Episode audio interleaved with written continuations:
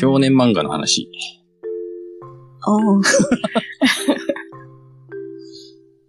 えっと、今ここにリスナーさんでユうスケがいるんですけど、ユうスケとそういう話をいっぱいして、今度、それについて話すのを録音しようって話あになあ、ってそうなるんですか。あ、そうなんですね。いいですね。あの、僕らの世代にとっては少年漫画雑誌ってすごい当たり前な存在だったんだけど、多分皆さん世代が変わってくるとそういうのあんまり読んでないとか、今の10代、20代って多分雑誌で買わないと思うし、あんうまりん、買わないでしょうね。うん。ネネットで買,、ねうん、買うというか。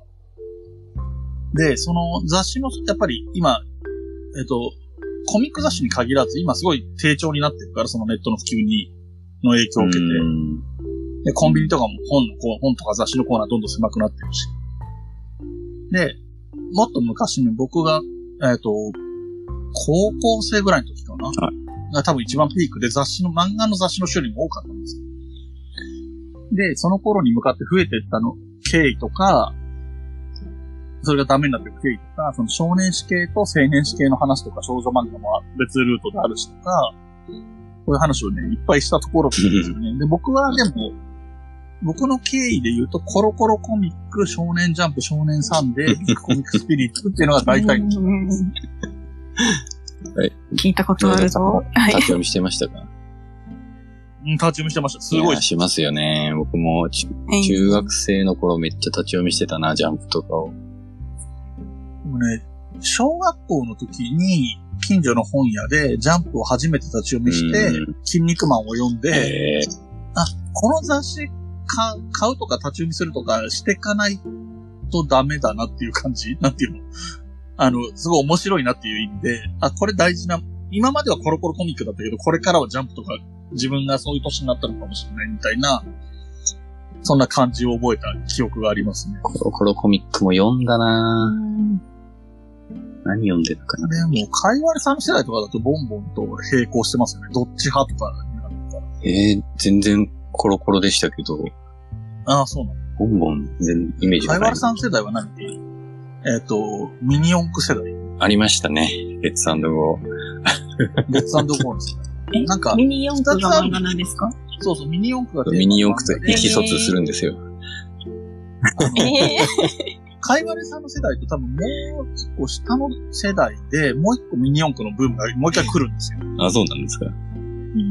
そう、確かね、レッツゴーとね、なんだっけな、もう一個なんかあるんですよ。このコロコロでやってたミニ四う駆の。ん。うんそうそう。えコロコロコミックでうん、連載されてた漫画いくつかあげてみてもらってもいいですかわかるやつあるかな、圧倒的なのはドラえもんです。ああー、そうですね。で、あと、アサリちちゃんも確かそうゃん。あだしさりちゃんコロコロでしたっけ、うん、テントウムシコミックスで出てるはずなんで、あの、漫画の方。うーんマリちゃんは読んでます。えっと、あ、えっと、あれ、お坊ちゃま。ああ、聞いたことがある気がする。うんうんうんえっとね、僕が知ってるやつをいくら言っても、鬼おじさんの世代にはハマらないちょっと調べてみよえっとね、ゲームセンター嵐とかが僕の世代だとあるんですけど、こああ、わからうないいですうねの。は知らないとあ思らう。らう。。なんて、なんて検索すれば出てくるんでしょうね。コロコロコミック歴代人気漫画。歴代か。そんな感じ。あーでもやっぱりミニ四駆とか、あとベイブレードってベイゴマのあ、おはもいち。ゃが流行ってる時代ビーダもありましたよあのあ、うんそういうのとか、そういうの、あとポケモンも多分漫画的に言うと、ありましたね。コロコロなんです確かありよね。ます。うん。うん漫画、漫画もいっぱい載ってるんだけど、なんかやっぱりそのおもちゃの紹介してるカラーページが多分人気だったんじゃないかな。その、カイワレさんとか鬼おろしさんの世代だと。僕らの頃はドラえもんのアニメの情報とか、今度、のび太の恐竜の映画がやりますよとか、そういうのがカラーページに載ってるっていうイメージ。 うん。えー何年ぐらいだろう ?2000 年よりもちょっと前ですかね。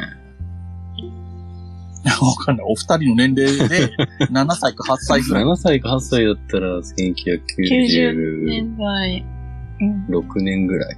7、6、7。ポケモン、ドラえもん、モグラーニャ。うん、あとは知らない。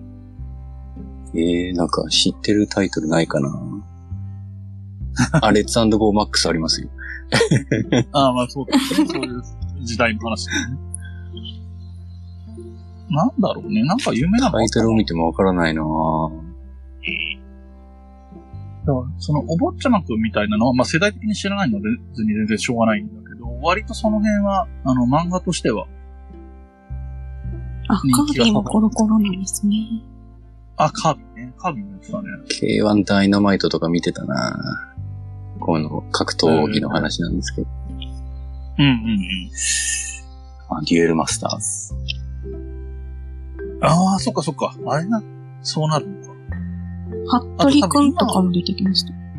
今は、はい名探偵コナンのレギュラー放送、レギュラー連載はサンデーでやってるんだけど、はい元アシスタントの人かなんかが書いてるのが載ってんのかなテントウムシコミックス版の名探偵コナンってあるような気がするんで、うん多分少年探偵団とかがメインのオリジナルストーリーみたいなのを書いてるのかながもしかしたらコロコロに今載ってるのかもしれ ない。あ、ゾイドありましたよ、ゾイド。ああ、そういうね。懐かしい。意外となんも盛り上がる。あ、サルゲあッチ ュ。の、会話でさが盛り上がる一方、お料理したりが全然ヒットしなくて困ってる感じが。かいわれくんが楽しそうなのを聞いていて、私も楽しいので。別になんか見覚えあるのない。ビックリマンもあるなドン、ドンキーコング、うん怪人ゾナそうね、ファミコンのゲームとの連動性は高かったよね。で、ただファミコン以外だとその、ミニ四駆と、ベイブレードとか、そうんうんうのんビーダマンとかそういう。ベイブレーがあったなうん私なぜか読んだことないけど、ゴーゴーゴジラ松井くん知ってました。ああ、読んでたわ。巨う人んの、高橋清原くんとか もあったよねあり多分それより前の世代だと思う。 そうなんだ。それは知ってた。え、鬼おろしさんって男兄弟とはいないんだよいないんですよ。姉だけなので、ね。うんうん。それこそなので、で。少女漫画なら、リボンとか仲良しとかはうん。うん、読んでうまん、うした。ん。あまり馴染みがなさそうだなうんリボン派と仲良し派みたいなのがいたんだ。リボン派、仲良し派、チャオ派がいましたね。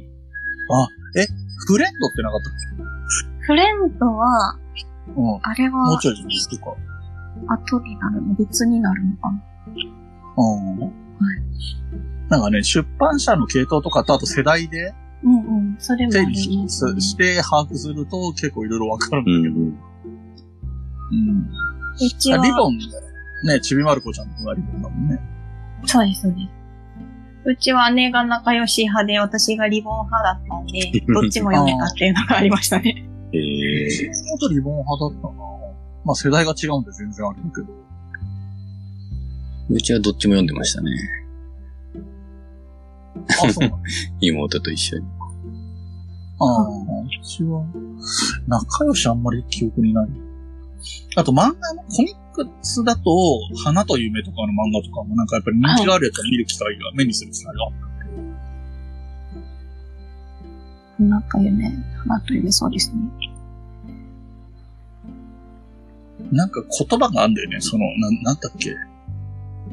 あれに出てくる、カクカクしかじかに出てくるね、その少女漫画の。出てきてました。なんとかのブーケをリボンで結んで、なんちゃらみたいな、標語みたいなのに3紙ぐらい雑誌の名前が入ってるみたいなのがあったような気がする。あったような気がします。うん。パって出てこないです。うん。